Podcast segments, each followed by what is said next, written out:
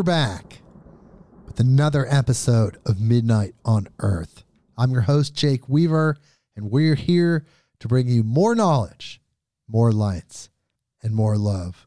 We're going to have an incredible episode today. Today, we're going to be delving into the history of psychedelia and listening to two different lectures from one of the icons, the pioneers of psychedelia, Timothy Leary, somebody I know I would love to have on the show. But alas, he has left this dimension and he's not here. So we're going to learn what he has to say. And we have with us Brynn Anderson in the studio. She's going to listen with us of Vital Force Herbs. She's going to listen with us as we learn from Timothy Leary. But first, I need you to do something for me. Follow me on Instagram. If you haven't done it already, so many people have, but so many people haven't because there's 10 billion people on the planet and I don't have that many followers on Instagram. So I guess I have to keep telling people follow me on Instagram at midnight underscore on underscore earth. That's the address. Spotify, of course. Follow us there if you haven't already. Apple Podcasts, Google Podcasts, wherever you go to get your podcasts, follow us. I really appreciate it. And of course, please tell a friend, a family member, people you know that like podcasts. Tell them about this podcast because it's fun, it's enlightening, and it gets better every episode. And it's developing as we speak. Things are happening.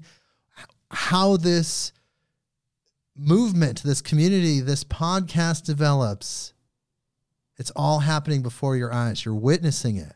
You get to be a part of it. And so could they. So please uh, tell a friend, midnightonearth.com. And now we talk about Timothy Leary, but I just want to say hello to Brynn Anderson. How are you doing today, Brynn?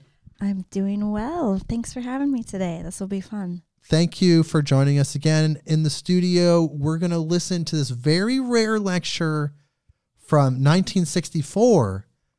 And then we're going to listen to a lecture from 1992. Both lectures are kind of at certain points in Timothy Leary's life.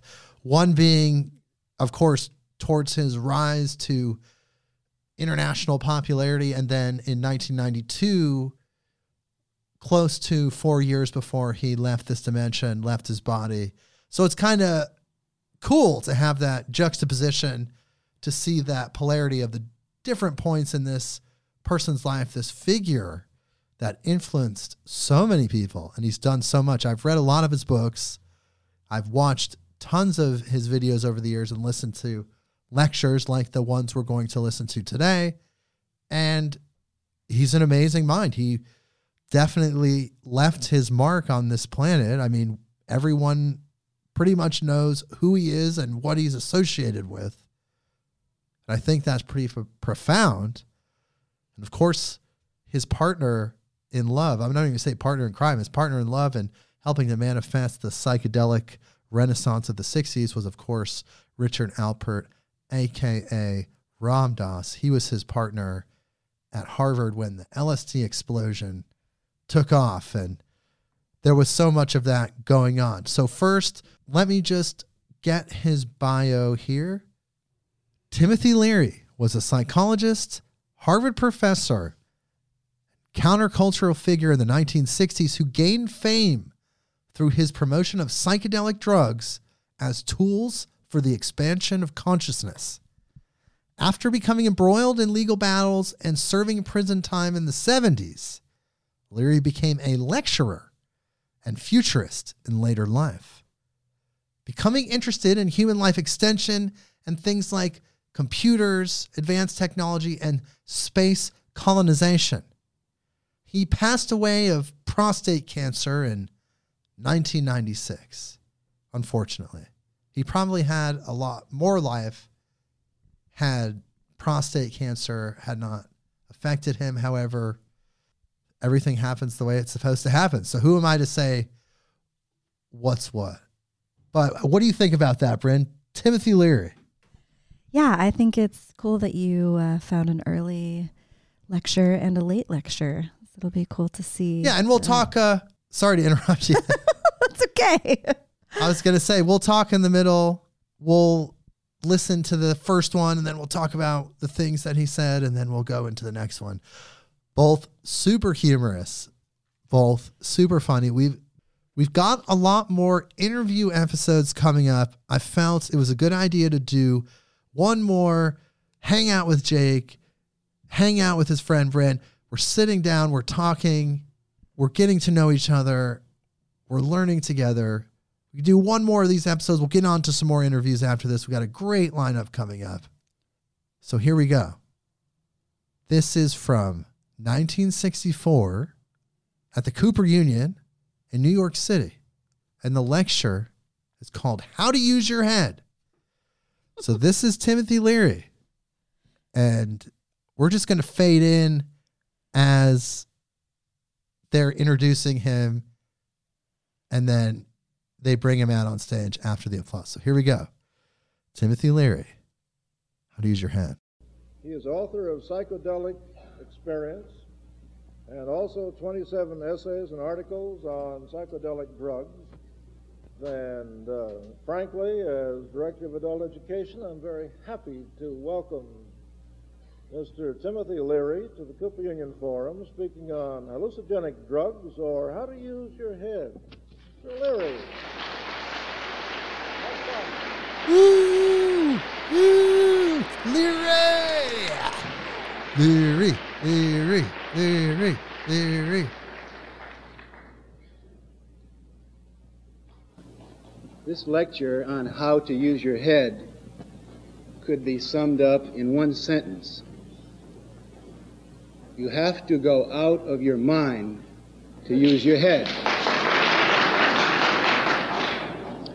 Now, with that, I should go home, but uh, there's a 58 minute radio tape that has to be filled, so I'll go on for a little more time. My aim tonight is to try to present the most important message you've ever heard. Now, this aim, quixotic as it may seem, is to change your view of man and maybe your view of yourself. I know it sounds grandiose, but this aim is not, because it's nothing new. We're going to be talking about the oldest problem, the oldest mystery which man has faced, and what I'm going to say, again, is the oldest message in human history. Now, this lecture could be given in hundreds of metaphorical, literary, philosophic, scientific languages. I'm going to try tonight, though, to uh, present this story in terms of a mystery novel, a detective story because I think that uh, it's the greatest scientific, philosophic mystery story in history. And it all has to do with an incredible robbery, the greatest confidence game in history, the greatest loss of treasure that we can conceive of, the most successful cosmic swindle, and the victims, you and I, don't even know we've been robbed, or maybe have only the dimmest suspicion that uh, something has happened to us. Let me describe the incredible nature of the crime. At birth, the human being is presented with an extraordinarily valuable gift, an instrument magical and intricate and powerful beyond belief. A camera with literally billions of lenses. I'm talking, of course, about the human brain. Neurologists tell us that the brain contains between 10 and 13 billion nerve cells. Now, of course, that's a ridiculous statistic. Uh, the human mind just can't grapple with the concept 10 billion. But to make matters worse, neurologists tell us that any one brain cell can be hooked up with as many as 25,000 other cells. So that what you're dealing with is a matrix, a network, a, a computer, the number of associations of which, uh, again, are stupendous. Uh, we're told that the number of possible associations in the human brain at any one second is larger than the number of atoms in the universe. Neurologists tell us that the human brain fires off about 5,000 million signals a second. There's a tremendous amount of activity going on in the seven inches behind our forehead. There's a tremendous amount of information and a tremendous amount of awareness going on there. Your brain is aware of a thousand, several thousand activities going on in your kidney at every one second. It's aware of what's going on in your liver. It's processing the most incredible uh, kinds of chemical information, pH content, blood levels, sugar levels, oxygen, CO2. Your brain is aware of this uh, enormous amount of information.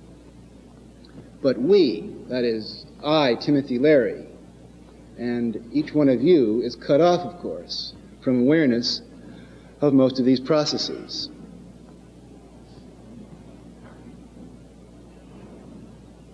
Now, the gap between what the mind is aware of and the limits of consciousness within our head is the robbery that I mentioned before. Almost every culture and every religion has some way of explaining how we lost this. And most cultures and most religions have some theories as to how to get it back. The Christian theology tells us that we lost it because of the sins of our forefathers. Eastern philosophies tell us that it's there inside and we can get it back, and that most of the things we see going on outside are Maya or processes that uh, tend to pull us in to uh, external awareness and preventing us from enjoying and understanding this fantastic kaleidoscopic series of activities within. And almost every religion has produced a method for expanding consciousness or for recapturing what we've lost. According to the monotheistic religions, the Judeo Christian and Islamic theories, there's a judge up there that will give it back to us if we follow his book and do what his lawyers tell us to do. Eastern religions and Eastern psychologies have, of course, a wide variety of methods for expanding consciousness, for getting back the potentials which we've lost.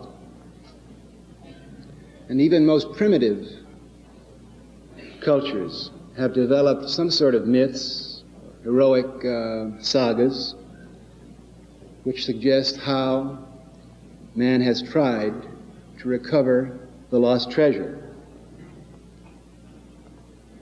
Now, in taking this eccentric position of taking the brain seriously, you run the risk of getting out of touch with your professional colleagues. But there are some comforts because you're admitted to another club, which is one of the oldest scientific and philosophic associations in history, which has been going on for centuries and for thousands of years. The long line of people who've had some suspicion that there's a lot more than we've been led to believe.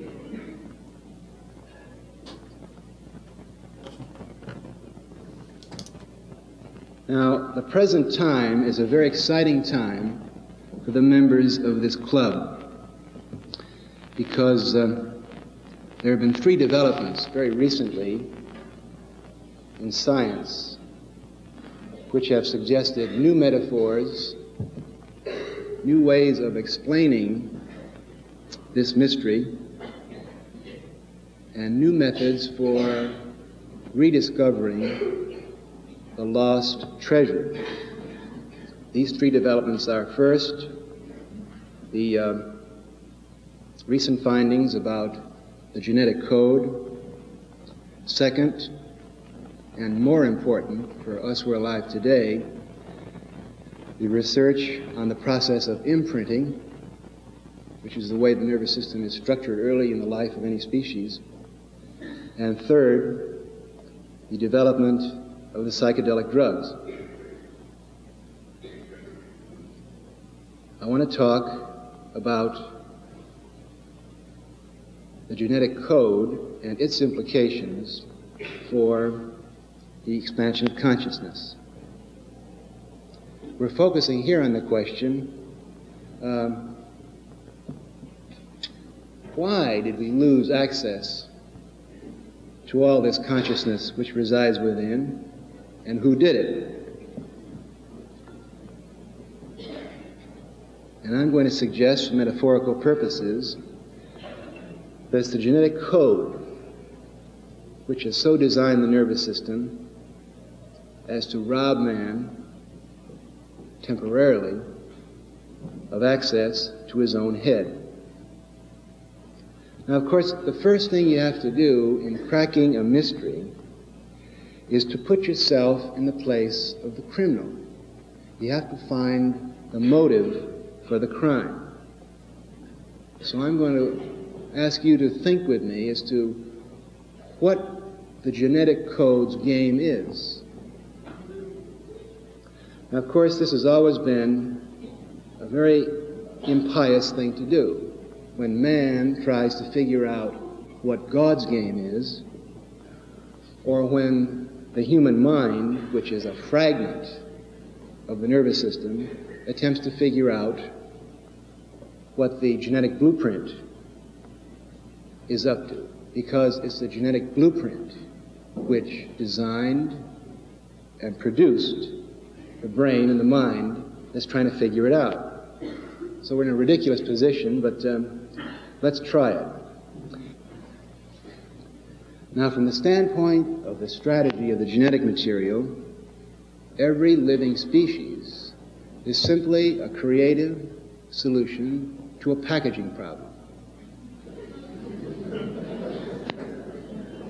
Every single celled organism, every lower form of life, every fish in the sea, every form of vegetation, every mammal, including man, is an original design, a packaging design to meet the particular environmental problems that that species faces in the air, under the earth, in the water, on land. Now, when you get to the more complicated forms of life like mammals, the packaging problem is really incredible because the mammalian body or the human body is an enormously intricate machine to get this simple task done. Now, the genetic code, as I imagine it to operate, faces a very tricky problem here. And here's the problem. In order to get the, um, in order to keep the mammalian body going, you have to have a nervous system which coordinates and registers uh, all the information that's going on inside this incredible machine and outside around us. The brain has to be aware of uh, billions of uh, events which occur from moment to moment. But the pilot of this seed, this mobile seed carrying package, obviously can't be tuned in on all of this uh, activity. Because if you and I were aware of this kaleidoscope of events inside, we'd be so ecstatic, we'd be so engulfed, we'd be so amazed, we'd be so delighted that we'd simply stand still and never move uh, in wonder and awe and uh, ecstasy, and we wouldn't pilot our uh, package through the jungles of uh, New York. Uh, to uh, keep the genetic codes game going. So you see the strategy. Somehow there has to be a pilot stuck way, way, way up in a crow's nest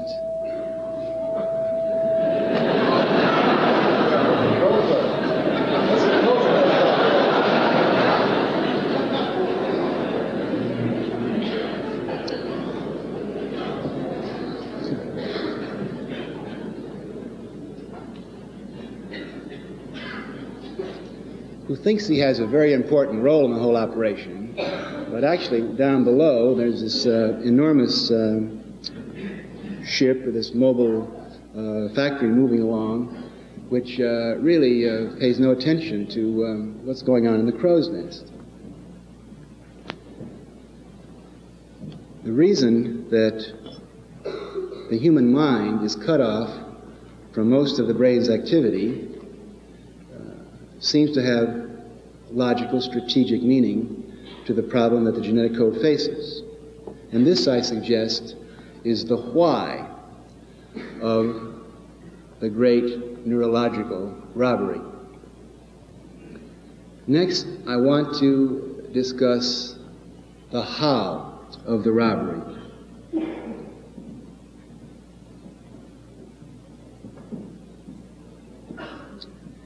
The way the genetic code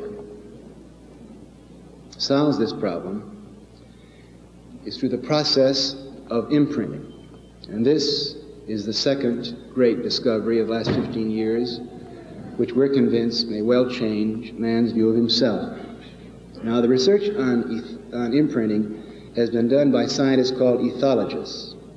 These are men who study animal behavior and animal learning in the very early hours of the organism's uh, history.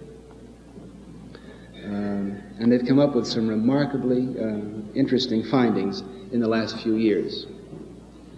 The first finding is that very early, in the first hours or the first days of almost every bird and mammal species, is what's called a critical period. This is a period when the nervous system seems to be sensitive and vulnerable and open to uh, registering certain environmental events and uh, imprinting them. This critical period, which has uh, been fairly well studied for many species, um, ends, and after the critical period, the process of imprinting can no longer take place. Now, let me give you an example. In the case of uh, most birds, let's take, uh, for example, ducks, the duck, usually, the baby duck, usually imprints the first object that moves and make no- makes noise. And uh, any object which moves and makes noise during the critical period will then be followed, and all of the instinctual machinery inside the duck's body will then be uh, focused on this first imprinted object. Now, of course, in almost every case, the first moving object that makes noise that the baby duck uh, experiences is the mother. And that's great because uh, the baby duck imprints the adult of its species and then is hooked on the duck game.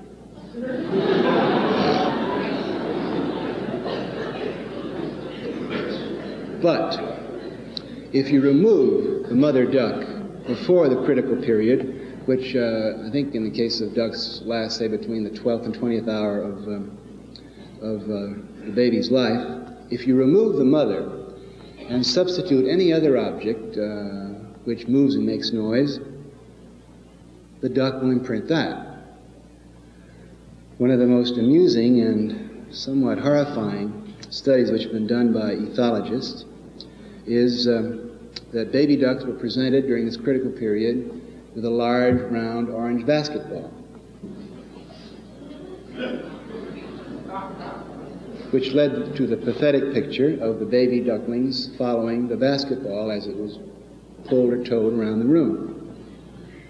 Uh, to uh, test whether imprinting has taken whether it has taken place, you repeat the imprinting sequence uh, after the critical period. In this case, uh, the d- baby duck was put in a Y maze, on the left-hand part of the Y maze was a nice round fluffy mother duck, and on the right uh, arm of the Y maze was an orange basketball. The ducks were imprinted on the basketball, took one look at the mother duck, and followed the orange basketball. This is both funny and tragic because it raises the question, in the case of the human being, what accidental orange basketballs have you and I been exposed to early in life?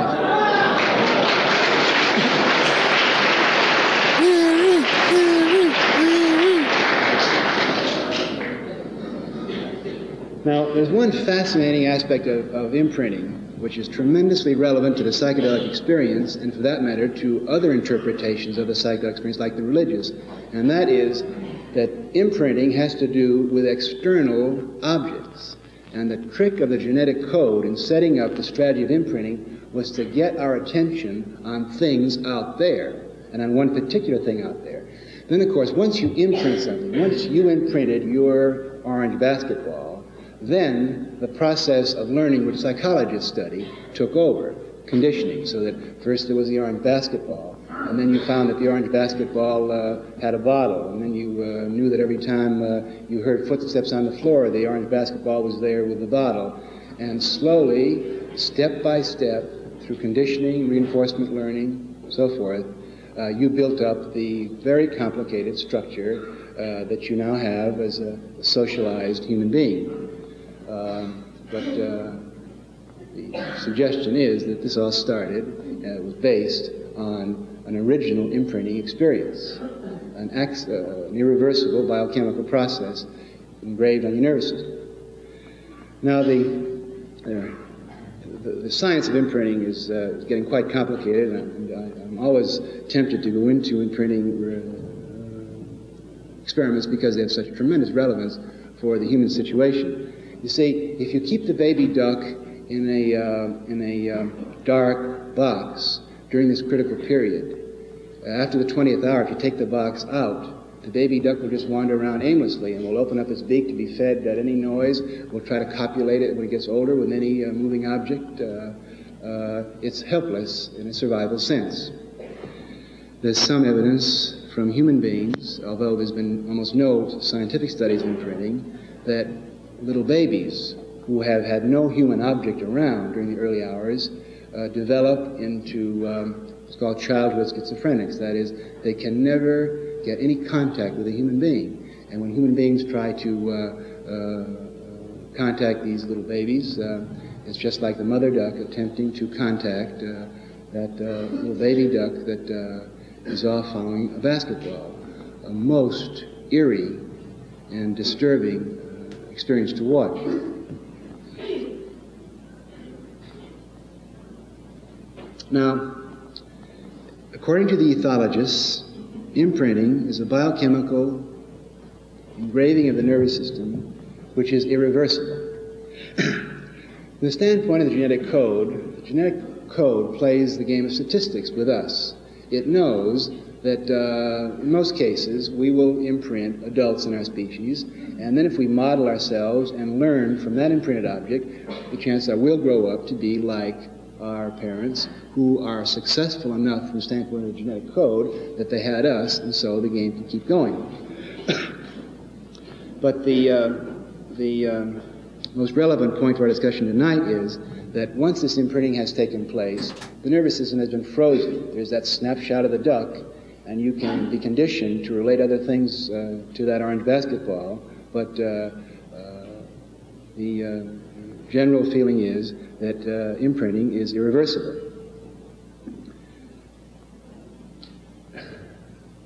Course, there's one other disturbing thing about imprinting. I'm convinced that if you ask the baby duck, now come on, why is it that you chase that uh, cold uh, plastic basketball when you could uh, chase that nice fluffy mother duck? The duck would probably have 31 good, logical, rational reasons why.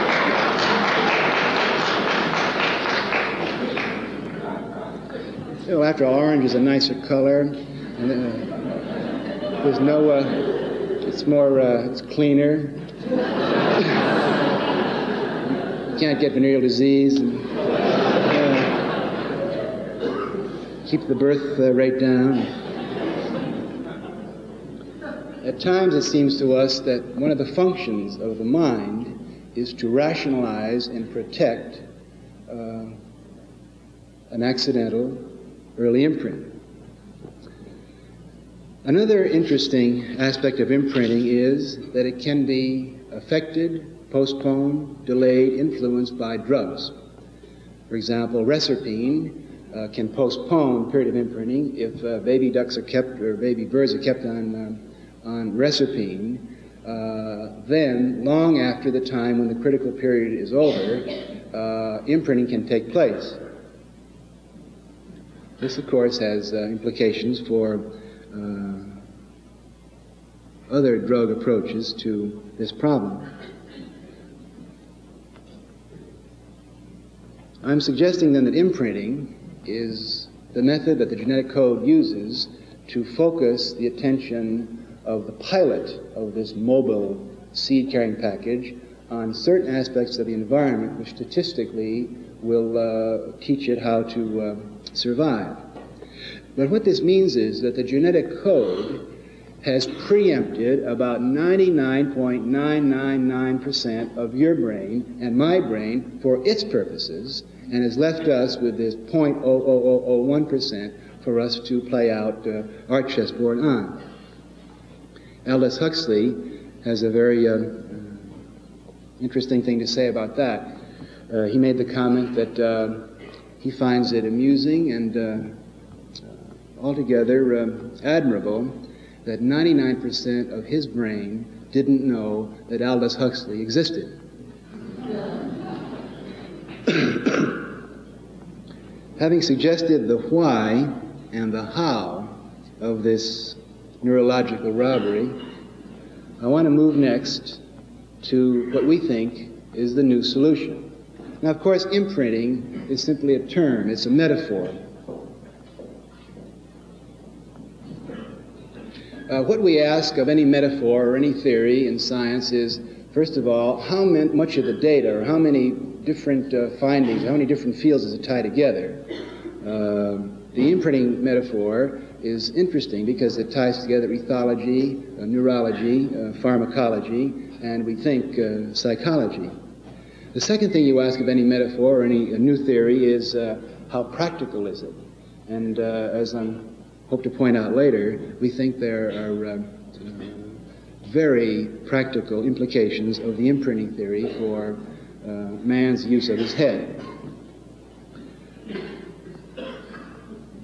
we suggest that psychedelic drugs may be seen as chemical agents which temporarily suspend your old imprint.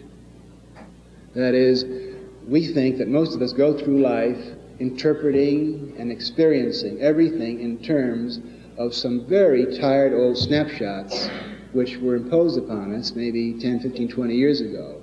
And the job of our mind is to relate every new experience in life to some object or some um, person on that tired old snapshot. So that every new uh, um, woman you meet is usually seen in terms of uh, a chain of uh, other women back to whatever woman was in your original imprint, if you were lucky to have a woman in it.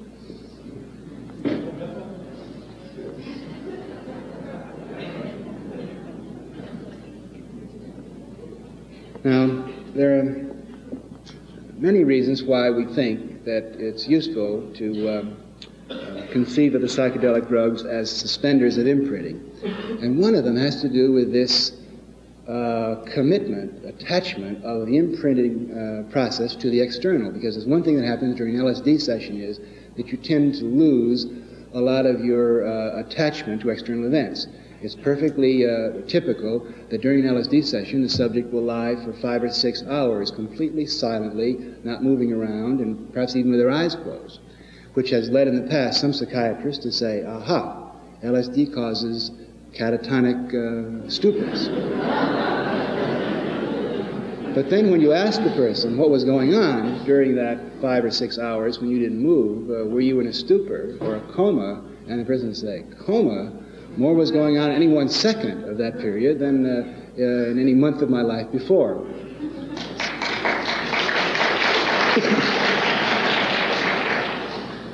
The point is, and this of course is the tricky point, that the commitment to the external orange basketball is temporarily lost, which can be an ecstatic liberation or it can be a terrorizing paranoia, depending upon how much you understand about uh, the possibilities of your mind. Now, there's another interesting line of evidence which uh, kind of focuses in here, and this is the evidence from a line of study of psychologists uh, the last few years, which is called sensory deprivation. the word sensory deprivation is an amusing one because uh, what psychologists mean by sensory deprivation that word deprivation is a, was a tricky one, is that if you put a person in a dark room where there's not any noise or any stimulation, and you keep him there for several hours, uh, after this period of time, strange things begin to happen. Uh, he begins to have, have hallucinations. Uh, he begins to develop paranoias, or he begins having a wonderful time. Um, of course, most of these studies have been done with uh, Air Force pilots or uh, very outgoing Americans. When they're separated from their orange basketball for more than one hour,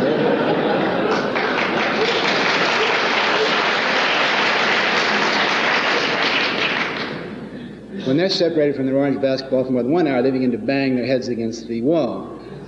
On the other hand, what sensory deprivation is, of course, is one of the oldest techniques of getting out of your mind to use your head, uh, which has ever been known. The monastic cell, the monk in the desert, uh, the uh, yoga who uh, turns off the external world, and so forth.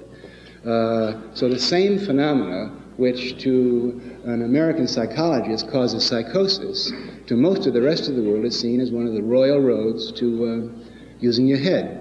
And there's an amusing story about Gerald Heard, uh, this 70 year old uh, British philosopher who was a tiny little man who went running around the country uh, several years ago looking for a psych- psychiatric research center where he could jump in one of these sensory deprivation vats and take LSD and uh, use his head.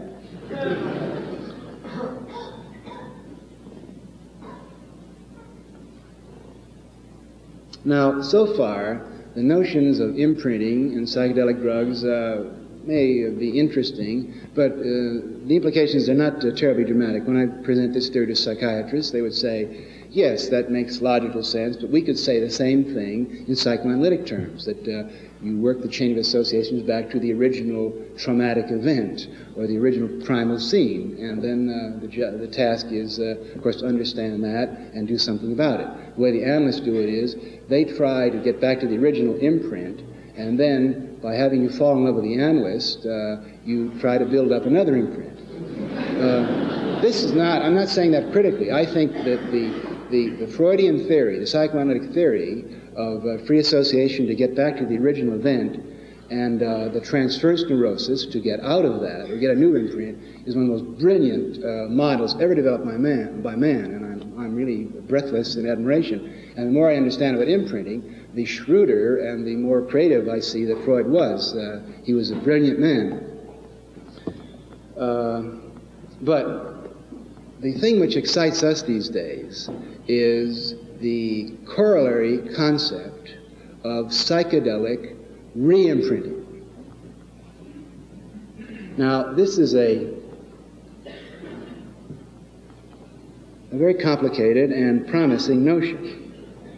Our concept of the brain at present is that uh, you and I have been presented at birth with this 13 billion cell camera uh, with the possibilities of shooting motion pictures all the time.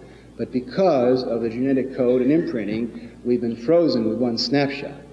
We think that the psychedelic drugs can suspend the old snapshot, uh, and anyone who's had LSD will perhaps empathize that I described someone's experience as your neurological camera tumbling uh, in a million different directions uh, any half hour, shooting all sorts of film that uh, you had never uh, thought possible before, and then very slowly, over a period of 8 or 10 or 11, 12 hours, uh, uh, slowing down and eventually coming to rest maybe after 16 hours.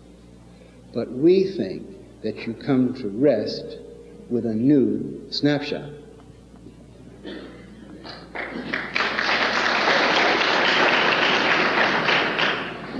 Now, there's nothing that I'm saying about imprinting or LSD or re-imprinting which is either positive or negative. I'm not here to sell LSD or to sell you on your brain. Uh, the more you think about the psychedelic experience in terms of neurological photography, you see that you can take beautiful pictures or you can take miserable pictures. You can take frightening pictures, you can take holy pictures, you can take any kind of pictures.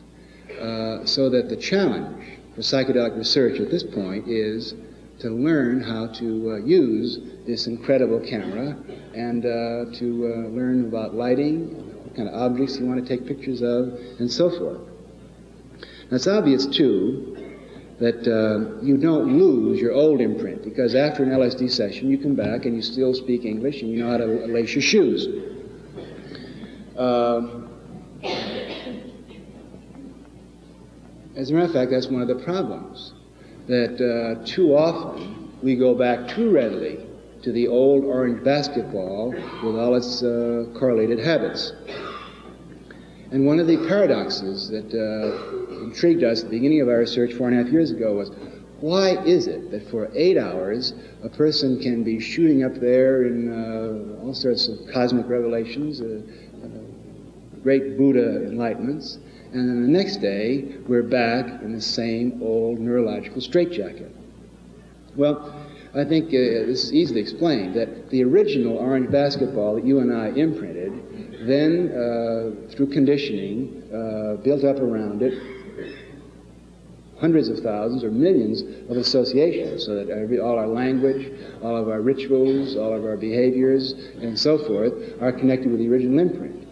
Whereas if, uh, if a man and his wife take LSD at sunset on their honeymoon, they take a wonderful new picture, but uh, uh,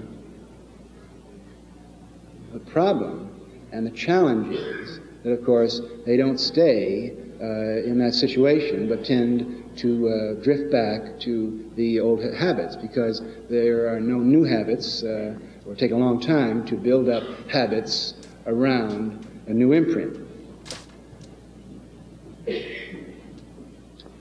Now, everything that we have learned and thought about re-imprinting in relationship to psychedelic drugs has led us to increase the cautions that we make about LSD. Uh, it's a very tricky proposition. And before, when we thought that a psychedelic session just lasted 12 hours and gave you a new view, but then brought you back, uh, uh, we um, took chances in sessions that, uh, by hindsight now, we think are quite reckless because we think every time you have a psychedelic experience, there's a possibility of taking new pictures, which may be quite different from uh, your old pictures. And you should be very careful uh, with whom you take LSD and where you take LSD. And uh, you should be very well prepared because you're likely to come out of the session, of course, with uh, a purple colored football.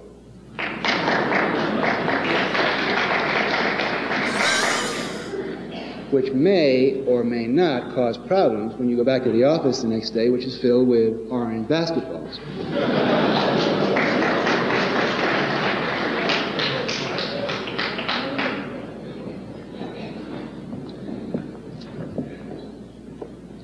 now that the cautions have been presented, uh, I feel it's possible to say something about the uh, potentialities or the promises of this uh, theory. If someone gave you a very valuable camera, how often would you use it? Or when would you use it? This, of course, is the question how do you use your head? How often are you going to use your head? How often are you going to take LSD?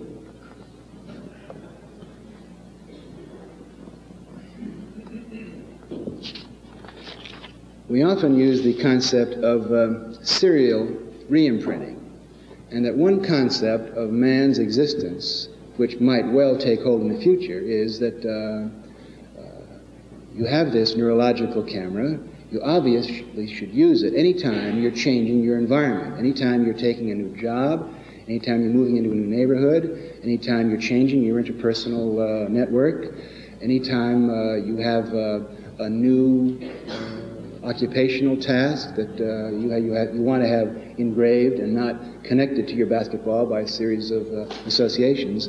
Anytime you have some important change in your life, you want to take a new snapshot. You don't want to take that old, tired uh, picture from the 10 or 15 years past and apply it in a new situation. Of course, there's a paradox here because the question, how often should you reprogram your nervous system? How often should you take LSD? um, it's your present uh, robot snapshot identity which is deciding when it's going to change itself. And this accounts, I think, for the fear and the hesitation which almost all of us feel about a psychedelic drug session. Uh, I, I think that anyone who doesn't experience at some moment during their psychedelic session an intense, awe-full fear uh, has been cheated by their psychiatrist or their bootlegger.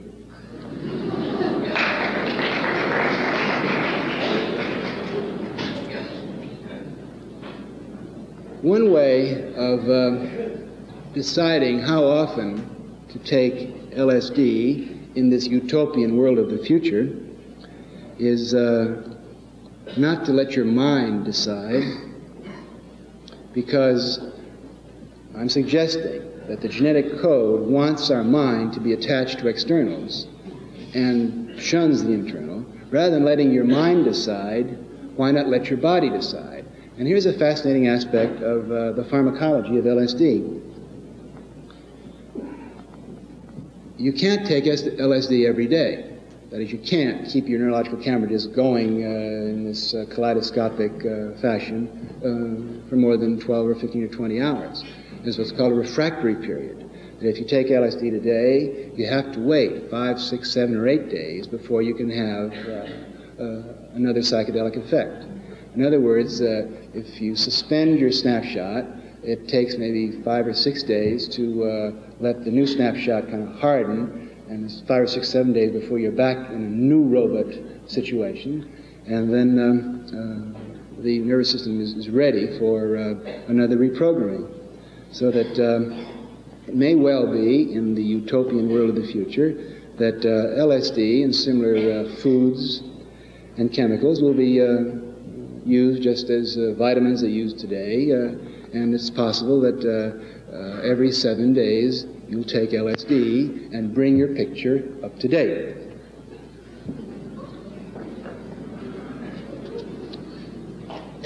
Now,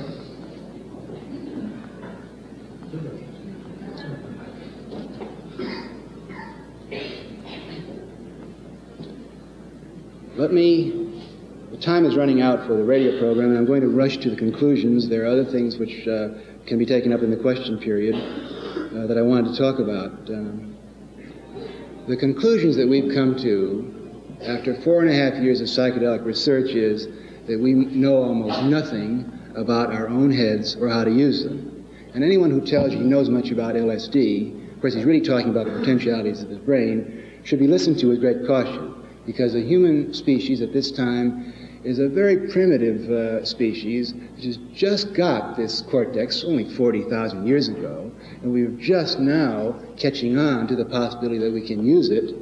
And so uh, it's going to take several thousand years, I think, before we'll have any clue as to how really to use this incredible machine. But conclusion number one is thank you. Are you a pessimist or an optimist?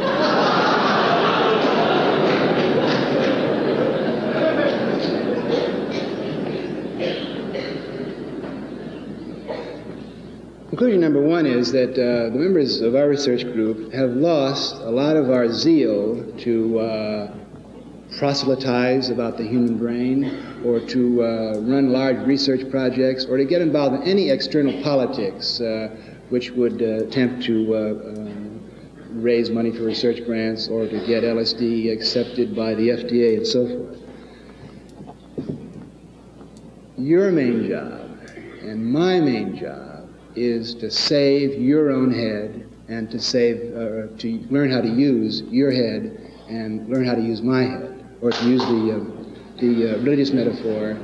The real task is to save your own soul and for me to save my own soul because the trap is always to get caught in external programs, movements, publications, research grants, and so forth. The problem is always inside. And of course, this is the oldest message of, uh, uh, that man has uh, ever told himself. There's a second uh, conclusion, and that is that there seems to be a duty to report back uh, for those who have been engaged in internal explorations. Uh, it's only fair, uh, since we're all in the dark anyway, to, uh, to share any landmarks or uh, any uh, points of interest that can be used for other travelers. And of course, that's what's been happening for centuries. And in our psychedelic research, we have relied on many maps uh, drawn by uh, men who made these voyages thousands of years ago. This book, The Psychedelic Experience, is based on the Tibetan Book of the Dead, which is an eminently practical LSD guide, although it's uh, 2,500 years old. The third conclusion is that as you detach yourself from so complete an investment in external gains, you come to appreciate your own body more and uh, the, uh, the natural process more. I should clarify that uh, we talk so much about the brain that once uh, someone listening to us said that the more we talked about the brain, uh, she got the picture of, of, my forehead getting higher and higher and my, my cranium swelling, so that pretty soon it was this tiny little tendril of a body with this huge computer 13 billion cell camera on top. Uh, this is quite the opposite of what we, we mean that those who have uh, worked with psychedelic uh, drugs uh, know that you become more and more aware of the infinity of possibilities uh, within your own body and uh, less obsessively concerned with um, some externals, which seem irrelevant. Another conclusion is, I think it's suggested by my early remarks, there's less and less interest in broad mass public activity and much more commitment to primary groups, uh, family groups, close uh, small groups of friends. Although the histories would have us lead, think that all the important events in man's uh, life are elections and wars and uh, this sort of thing, you know and I know that all the meaningful things in our life take place in private and with either one other person or a very small group of people. It's always been that way. It's always been that way, and there's never going to be a large, federally supported research grant on psychedelics, which is going to learn to teach you how to use your head or help me solve my spiritual problems. Let's not kid ourselves. Uh, another conclusion is that, um, and here um, I can't generalize, I'm talking about uh, the 30 or 40 people with whom I've been associated in this work. There's a much deeper appreciation for one of the oldest and most basic of human enterprises, and that is the male female relationship. LSD is the most powerful aphrodisiac ever known to man.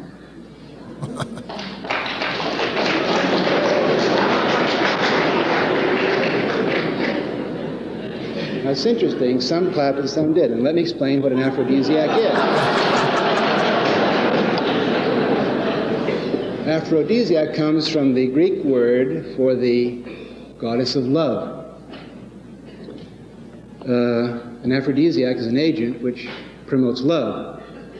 And by aphrodisiac, I don't mean faster and more motions of robot bodies in uh, bedrooms. I'm, of course, talking about uh, the communication which can exist between people whose neurological cameras are uh, accelerated and uh, much wider and more open. In the future, utopian society I've been talking about, uh, a wife may be a little bit worried if her husband has an illicit sexual affair. But real grounds for divorce will be if he takes LSD with another woman.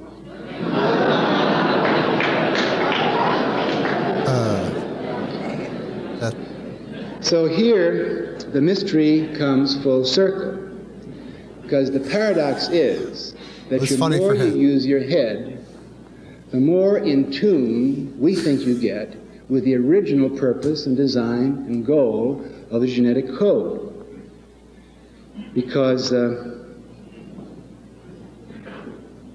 if there's anything the genetic code seems to want, it's to keep itself going.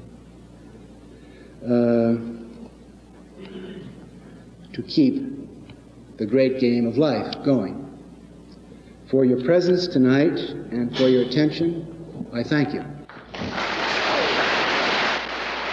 yeah.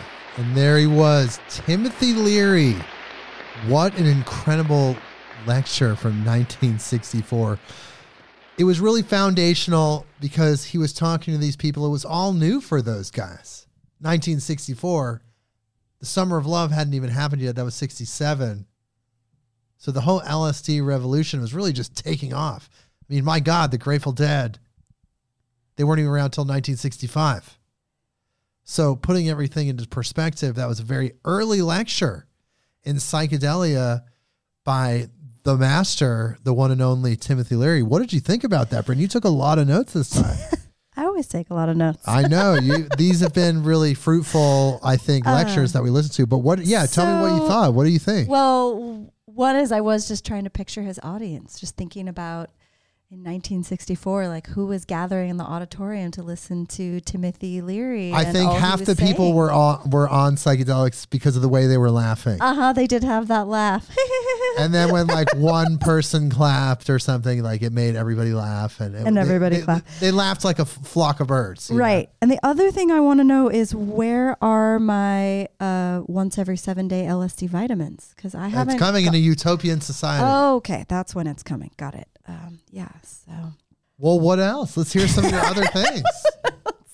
I just like to write along with uh, when we're listening because it. Well, the imprinting thing was really cool The imprinting was very cool, and it because was it makes you think about how you come into this world, what you choose to use as your foundation when you interface with three dimensional reality. Like, where did the root of your choices come from? Who programmed the algorithm? Because part of it was you reacting to your environment and just like observation, but there was another part of it that came externally. It came from your parents or your guardians or from just people around you. And it's really interesting to see that they they found drugs that can suspend that imprint in a way like LSD can for ducks anyway. I think it was called like Recipine or something like that. Yeah, I wrote that down. That was. But there's this ability for psychedelic drugs to reprogram your imprinting and to do it in a way that you choose versus a way that was just yeah, you know, by birth, I guess. hmm or just imposed upon you when you were just unconsciously or by matter of whatever your routine is during the day and the things you pick up that you're just unconsciously doing. One thing that I thought about when he was talking about the imprinting and the duck is that's something that's a very common theme in children's stories is like the duck that got imprinted on the dog or the you know little chick that was imprinted on the elephant and ran around calling the elephant mommy for the whole rest of the children's story. Um, but we you know laugh about that with kids when we're reading it to them but seldom do we think about the human imprinting and how we are all imprinted like that. And like he said you could be imprinted on all kinds of plastic orange basketballs and not even realize it. And you would defend, you know, just like the little duck would defend all the reasons why the basketball was better than the fluffy duck mom.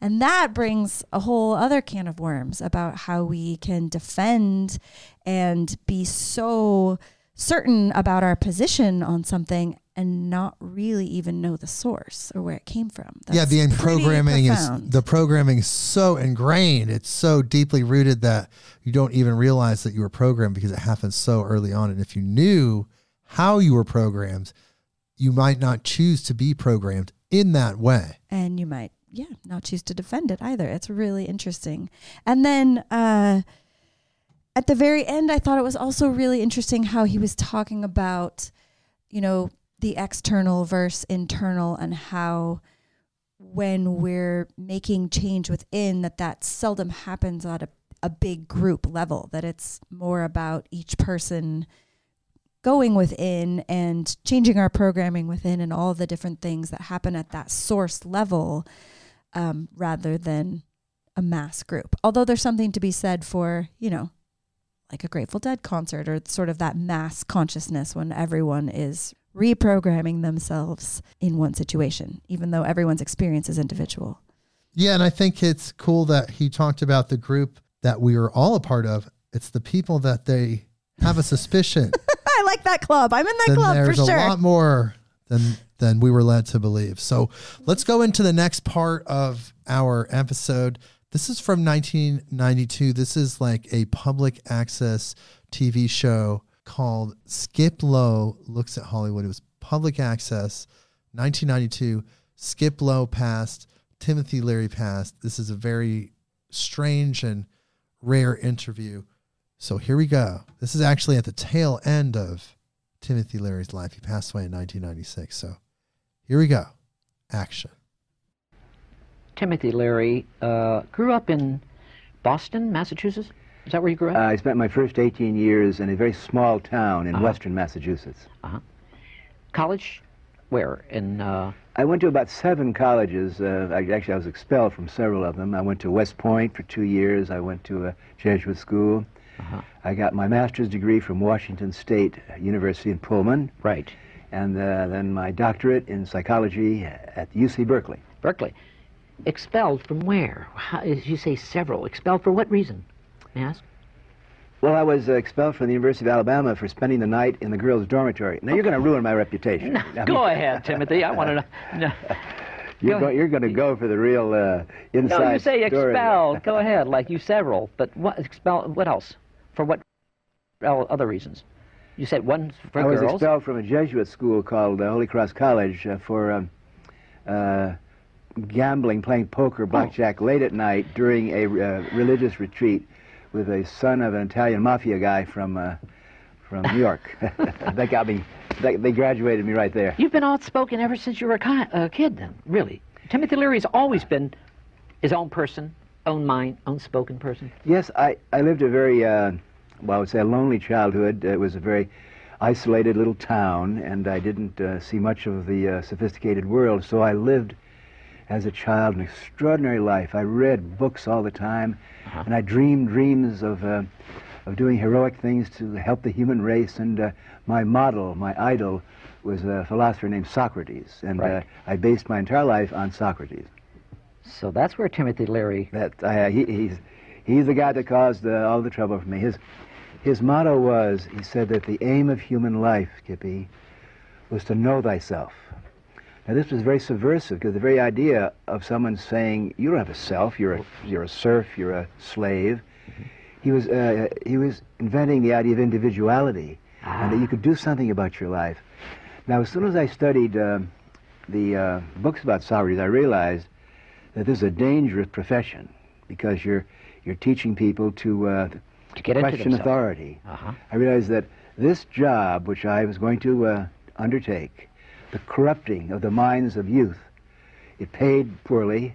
Mm-hmm. It could get you in serious difficulty with the authorities. And in, in the case of Socrates, it got him uh, hemlocked. Uh-huh. But uh, I've enjoyed this uh, profession, and in the last uh, 70 years in America, it's been a wonderful time It has. for a dissident philosopher because so much change has happened that. Uh, Do you I've think? enjoyed- Do you think the kids today know thyself? There's a lot of them don't. They don't have identifications of their own self. They don't know who they are. They just follow the leaders. Ain't it the Come on. truth? It's been that way. Am I right? It's been that way for most human beings throughout most human history. Right.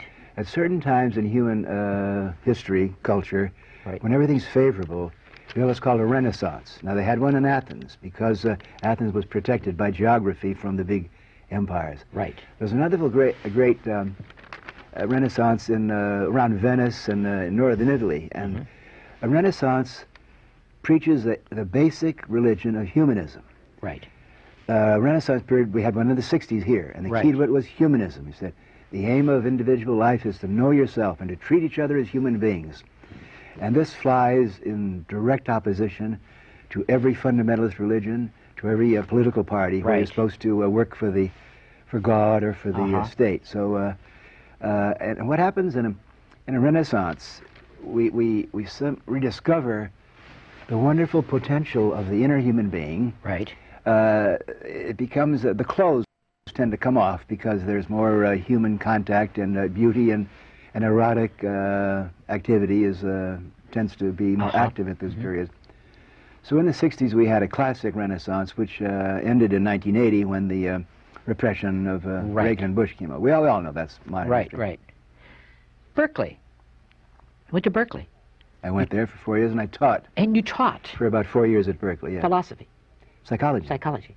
But that's really philosophy too, isn't it? Really, yes, but, psychology, uh, philosophy. yeah, you of know, to be a uh, good psychiatrist or, you know, go ahead. I agree with you. I agree with you, Skippy.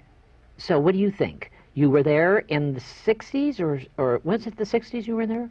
When were you there? In No, I, I was a graduate student at uh, Berkeley, Berkeley? from 1946 '40s? Really? to 50, Okay. and I taught around Berkeley and did research there as, as a faculty member and a researcher for about nine years. I left Berkeley basically to go to Harvard in 1959 You went to Harvard for how long? as, as, a, As a as teacher. a faculty member. faculty. When did this all begin for Timothy Leary? This creating of LSD. When did all of that started? Well, I didn't create LSD. Well, you did something about it. They all think I, you uh, are the creator, but you're not. I know you're not. Uh, An experiment. I, I don't know anything about chemistry at all. Uh, Yeah, uh, but- and I'm now involved in computers, and I can hardly turn my own computer on. I uh, I try to use these tools as ways of increasing intelligence and getting to operate your mind and your brain. To be intelligent, to know thyself, Mm-hmm. you have to learn how to operate your mind and your brain. And uh, there's We don't use it enough. People use it just this much. know. Yeah. mhm. And there should be there's a lot there. Tell me more about that. Well, of course, uh, most schools do not teach young people to think for themselves. The idea is to, most schools indoctrinate to train you to, to play your part in a factory society, or to, you're going to be a lawyer and you'll be a doctor, and you've got to be a, a crook because the cops, we have to have cops and crooks. So they, there are all these roles that are being taught Right. in schools. But rarely, I w there are a lot of good teachers out there, and I'm sure. Uh, Are there really, watching- Timothy? there are many teachers out there, particularly now, people that went through the 60s when thinking for yourself was popular and almost authorized. Yes. There are a lot of good teachers out there that are doing their best to encourage and stimulate uh, their students to think for Right, themselves. themselves. There's 60s kids that are now. Uh, That's what I th- I have always thought for myself ever since I was a ki- kid. uh, that's why I I'm like an individual. I'm me. I'm me. I'm me. I've there ain't nobody like Skippy No, Wells. but I'm Uh, just saying, Timothy. yeah. I've always been me. That's why I've and always liked you, Skippy. Did you? Is that right? so tell me more about the LSD. Uh, what happened there? You you you started something there with that uh, creation, a lot of pot and everything else. I, didn't start anything. The use of uh, certain uh, botanical, vegetable substances go psychotropic to Right. activate the brain. That's been going on for thousands of years. It has been. It, Socrates and that whole group of Plato and uh, the Eleusinian mysteries, they were using marijuana, hashish, and opium. Uh-huh. The use of uh, drugs or vegetables to uh, activate your brain, to open up new uh, circuits of your brain, that's, that's called shamanism. And uh, m- many say that most of the religions and much of the philosophy has come from groups. Like the group around uh, um, Socrates. Socrates, yes. Uh, at Harvard University, for example, there's been a long tradition, honorable tradition, Really? of the use of psychedelic drugs. Uh, At Ralph- Harvard? Ralph Waldo Emerson Uh-huh. started what was called American Transcendentalism, Uh-huh. flying in the in the face of the Puritan ethic in Boston. Emerson was banned from Harvard and Boston for about 30 years, longer than I was. Really? Yeah, and then at the same time, uh, there was an active uh, use of, uh, of uh, psychoactive drugs by Uh-huh. British uh, poets. Uh, uh, then uh, William James, who founded the psychology department at Harvard, wrote a book called The Varieties of Religious Experience, in which he talked about his experiences with hashish and, uh, Uh-huh. and nitrous oxide. Right. So uh, when I went there, uh, I was joining a long club of honorable and very distinguished philosophers who believed in transcendence, or basically they were humanists, as opposed to the engineer tradition of MIT or the puritanical uh, fundamentalist uh, tradition of Christianity. Right, right, right. But in 1970, five years. They gave you five years prison for Well, actually, for a little abuse of marijuana. I didn't. Uh, Is it just for little marijuana? Five years. Well, they said you for it was more, than that. five. I It was, was? I was sentenced to uh, both federal and state prison uh, for could have totaled 30 years. Thirty, but you didn't spend thirty years. Well, I escaped after nine months. Uh, You did? You didn't know that? Yeah. no, I didn't know. What do you mean you escaped? You I trained, trained, trained very carefully, and I, I climbed a wire and climbed a wall, and I was met by a, a, a guerrilla outlaw group, and I got political asylum in Algeria, and um, how long were you in Algeria? uh, about nine months. I was there with the Black Panthers, and then I went to uh, With the Black Panthers? Black- you, you- you haven't Not read my book, have Not you? really. No, I I've haven't. got a- Not your book. I've got uh, an, no. uh, uh, I've written several unauthorized autobiographies. Right, right. I'm not too and, uh, familiar with your book. Yeah, I so I have, got one called Flashbacks. You Right. can get it in the bookstores right now. Uh-huh. It's got the whole sordid story there, and that's being made into a movie now uh, by uh, Interscope. Uh, okay. a brilliant young man named Bima Stagg who's writing a script about Uh-huh. my life. So tell me more about being with the Black Panther in uh, Algeria, and then from there you went to uh, you went Well, back to prison. Did you go back to prison? I had to escape from uh, actually Algeria because Algeria was a socialist, fundamentalist Islamic country, and that's no barrel of laughs. no, I know it. Uh. Communism and uh, Islamic fundamentalism. Right. I literally had to escape. I spent some time in Switzerland, and then I was captured by the DEA. in Where in Switzerland? No, in Afghanistan at Uh-huh. the airport, and brought back, and I did about three and a half. All, altogether, I did four and a half years in prison for the possession of uh, two roaches of marijuana. Four and a half years. Mhm. So it really turned your life around, didn't it? Uh, from a professor in Harvard and running, escaping. Uh, what did you do the four and a half years in prison? Timothy Leary. What did Timothy Leary actually thought about? What did Well, I you do? tell you, I, I, I used the, that time wisely. I enjoyed it. I, now, I'm not advocating... did you enjoyed it? I'm not advocating prison, boys and girls, but uh, uh, I found it interesting and and an educational experience for me to be a psychologist at the very bottom of the prison system. Because after I escaped, they were really angry at me, and they put me at the bottom. And I had uh, I got a view of society. You know, when you get down to the bottom, you really see how the uh, police state operates. Uh, also, I love being in prison because I didn't have to pay the rent. I didn't have to answer the telephone. Uh-huh. I didn't have to produce er- erections, you know, uh, on Uh-huh. a regular basis. Uh, Uh-huh. It's just a joke. Right, right. I know. Uh, and when I was in solitary confinement, I liked that best because, uh, you know why? Why? My roommate was a very funny guy, kept me entertained all the time. Was he? Yeah. Is he still there or is he out now? That's me, my Your, mirror. your roommate. Oh, you. yeah, I yeah. see your mirror. Okay, your joke. mirror. I know the joke. mirror. You, you're you're a funny man. You know Thank that? Thank you. I, you're you're actually doing a stand-up comedy too, uh, kind of no, of a I don't thing. do stand-up. Well, uh, I, I give my you- college lecture, but I give it uh, in comedy, in comedy flair. No, No? I make fun of authority. I make fun of. I, I'm very well, that's irreverent. that's comedy. That's fun. Yes, but I'm not a stand-up. In the No, I that meant, I you don't know. tell dick jokes, you know. And I No, don't no, no, we I say- understand Can I say dick on this program? yes, of course All you can. But No, I Timothy, don't- I, understand that. Yeah, I don't. I, I don't do that kind of stand-up. I, uh, I try to mercilessly make fun of uh, uh, Christianity and Islam Right, and right. Uh, politicians. That's just part of my job as a, I- as a dissident philosopher. What happened after you got out of prison? The day you arrived out of prison? Uh, first of all, what prison were you in? At which one? I was in 49 jails and prisons in four, four continents, so um, they moved Really? me around a lot, yeah. They I really came moved after around. my uh, release. I was released from California when Jerry Brown became uh, governor, Mm-hmm. And I got I was released from federal uh, prison uh, after Reagan was thrown out. Right. I'm sorry, uh, Nixon, Uh-huh. 1976.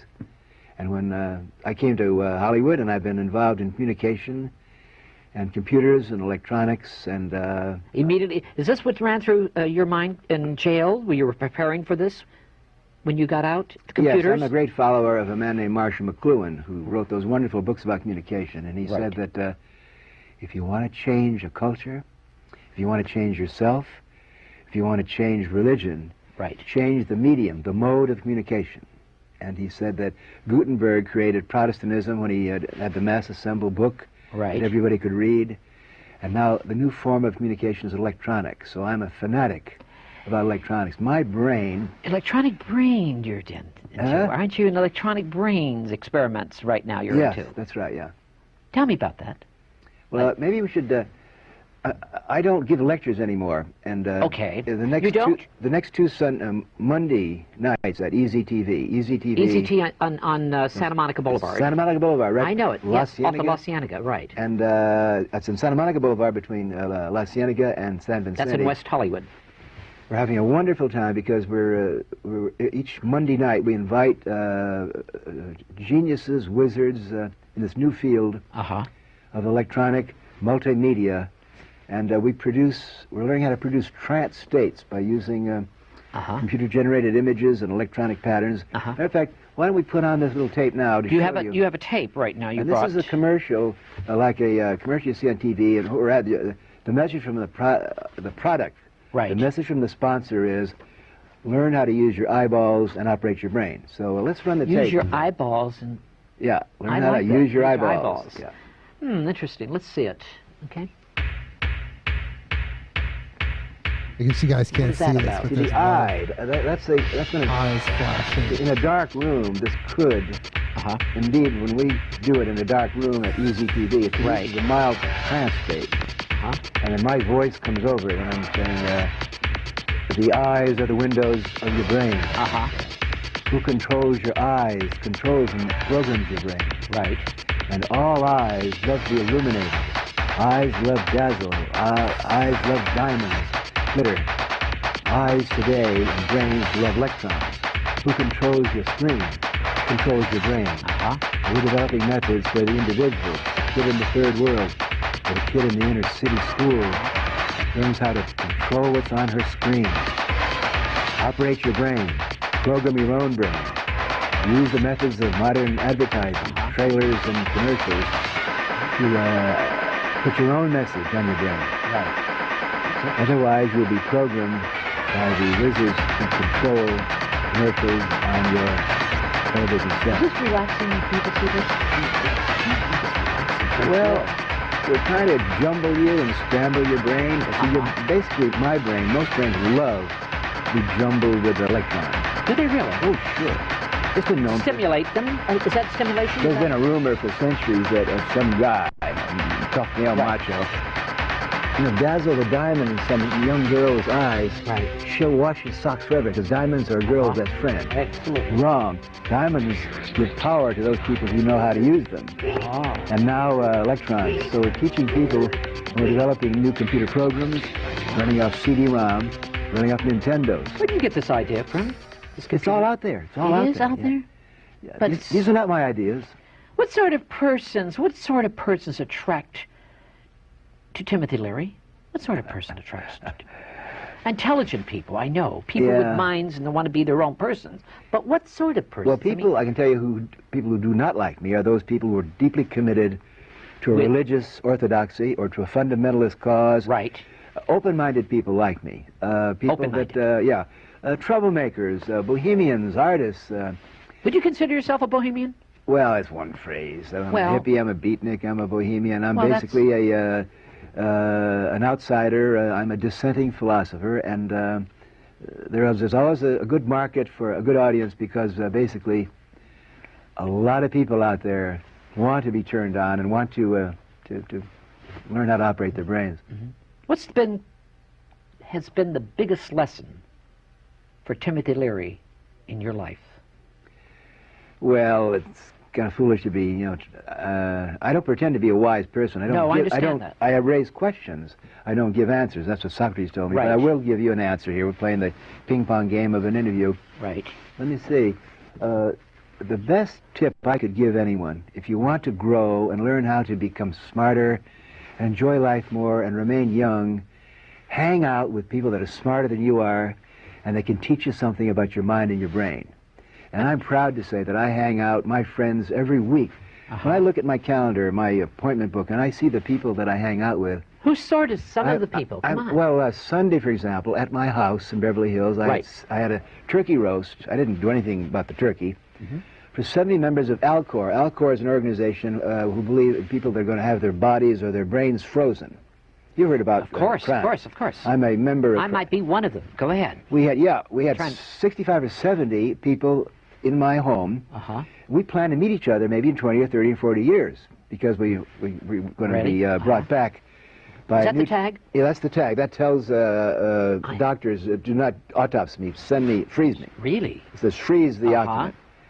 Um, so, to give you an example, now these people, these 60 people, by, they're, by definition, they, they, uh, they think for themselves, right? Right. Uh, They're, uh, they're, I like that. They're mavericks. Yeah. And they're smart because you got to be smart. You have to understand the physics and the uh, biology and the, uh, and the memory, so they're smart people. Uh, Monday nights I go, every Monday night I go to uh, EZTV and we're assembling EZTV. What do you mean by assembly? You just you gather people around. People come in, they pay, they buy a They ticket, pay. and they come in. But uh, so, uh, we're And you talk to assembling crew. Yeah. Uh, for example, there's a, there's a uh, a play called Timothy and Charlie. It's about me and Charlie Manson. It was written by Tim Reel, and they do incredible audio visuals. So Uh-huh. they perform. What we're doing, Skippy, is we're merging at EZTV every Monday night Right.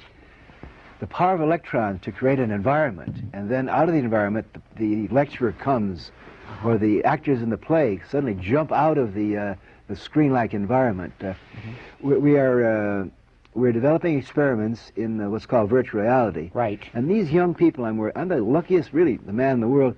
Every every week I meet new uh, people that are on that frontier of electronic communication and uh, consciousness expansion and uh, intelligence increase. What's been the hardest for Timothy Leary? What's been the hardest for you? Well, I I suffer, as we all do, about the, the incredible poverty and hunger and violence and military power. I, I I mean, just when you read now, the Hindus are fighting the Muslims Right. and the Catholics are fighting the uh, Protestants in Belfast.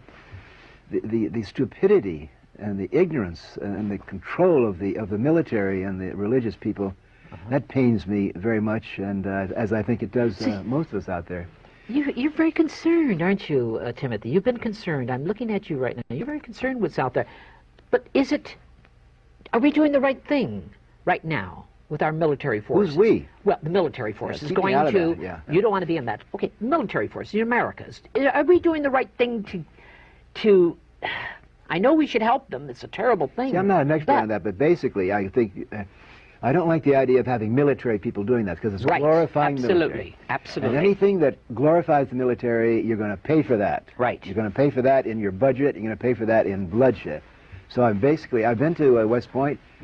Skippy, I was actually born at Were West you Point. in really My West father Point? was an army officer.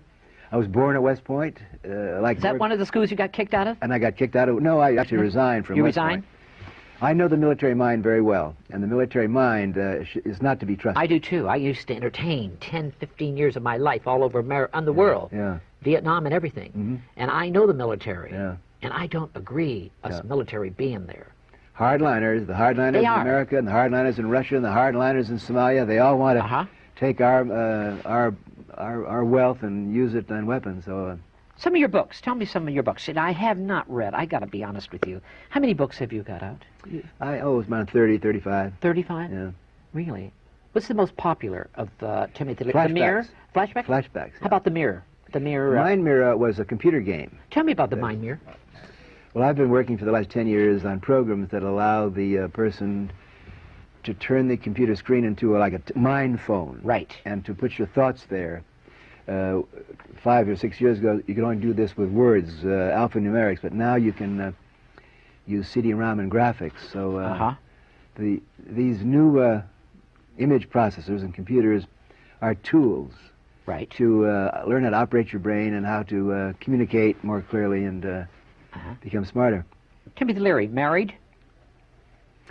You, have, Uh, co- you have children? At the present time, I, I'm mar- I've been married. s- I've been married seven and a half times. Seven and a half seven and three quarter you times. and I I have a an addiction problem, Skippy.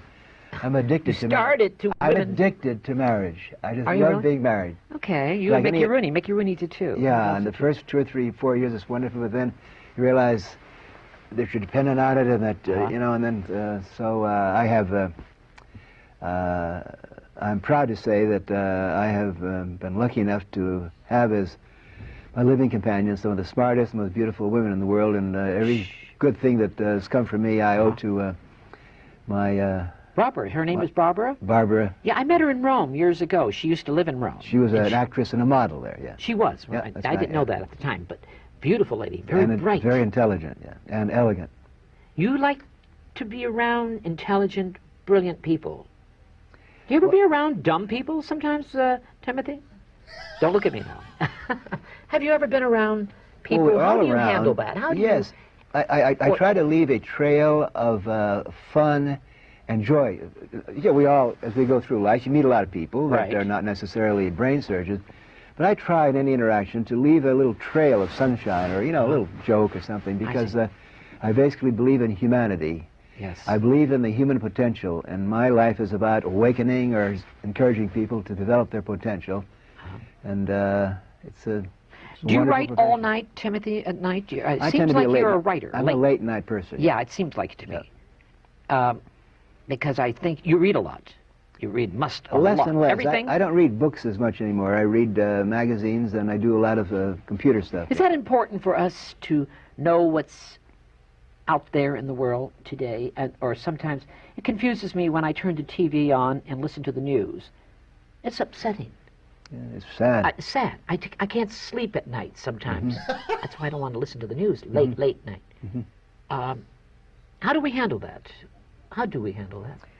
Well, see, when people ask me questions like that, my answer is think for yourself. Okay. Figure it out yourself. Think for yourself because each don't person is different. Oh, I see. I see. I see. And you have to experiment with yourself and, uh, and listen to other people's ideas, but you basically you have to do it yourself. I see. Think for yourself. Timothy Leary, what makes Timothy Leary happy? What does he? Are you a happy person?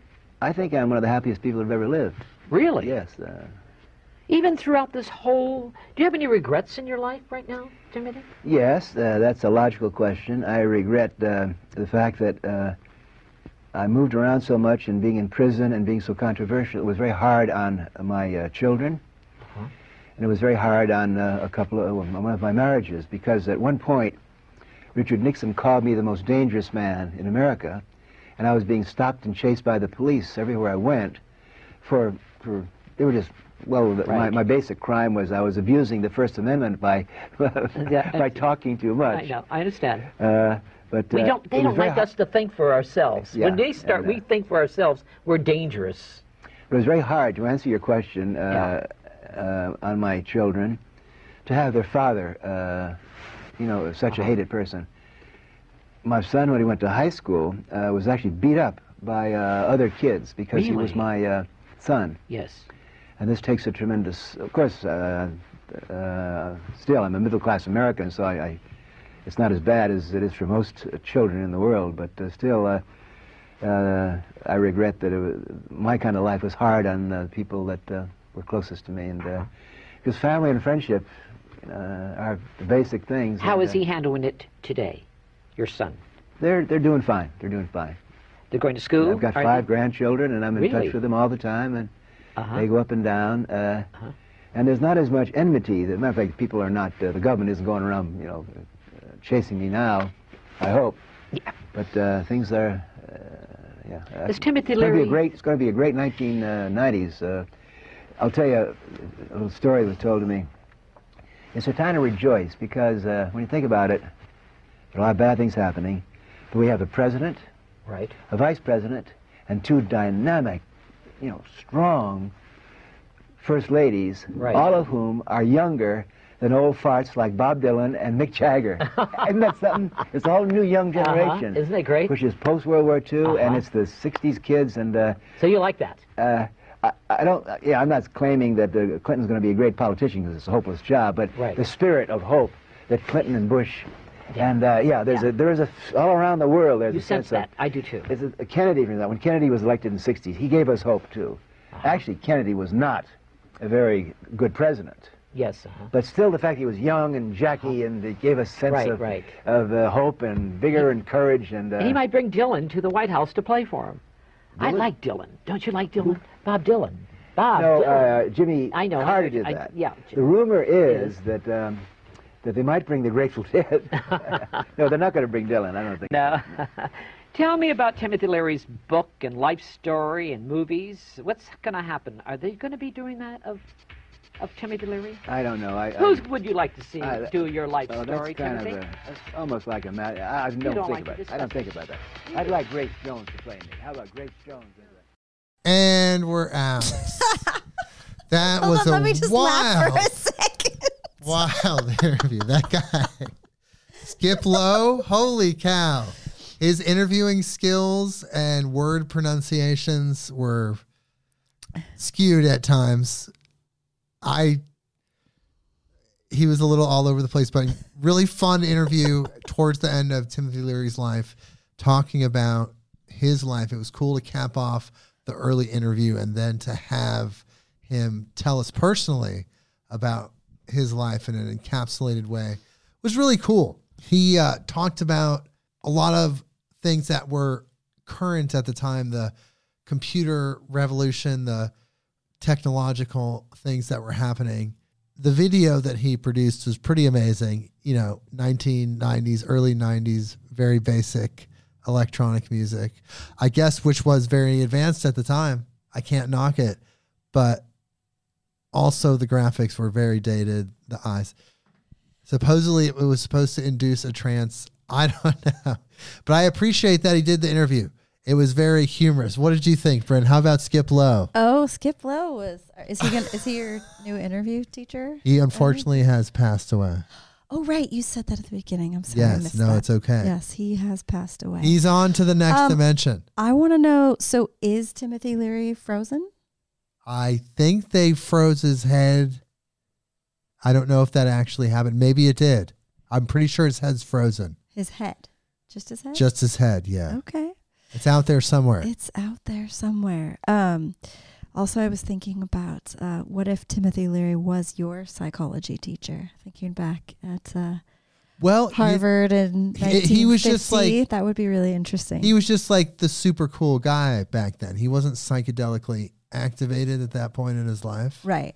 It wasn't until he was actually at the age of 40 before he really figured out the whole LSD experience. I've read a lot of his books. High Priest, I really recommend that book.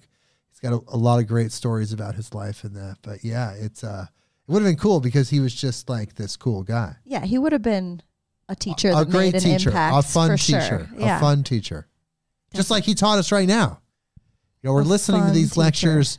We're listening to these lectures to learn from them and to gain something from Timothy Leary, who's not here, and even Skip Lowe, that funny, strange guy.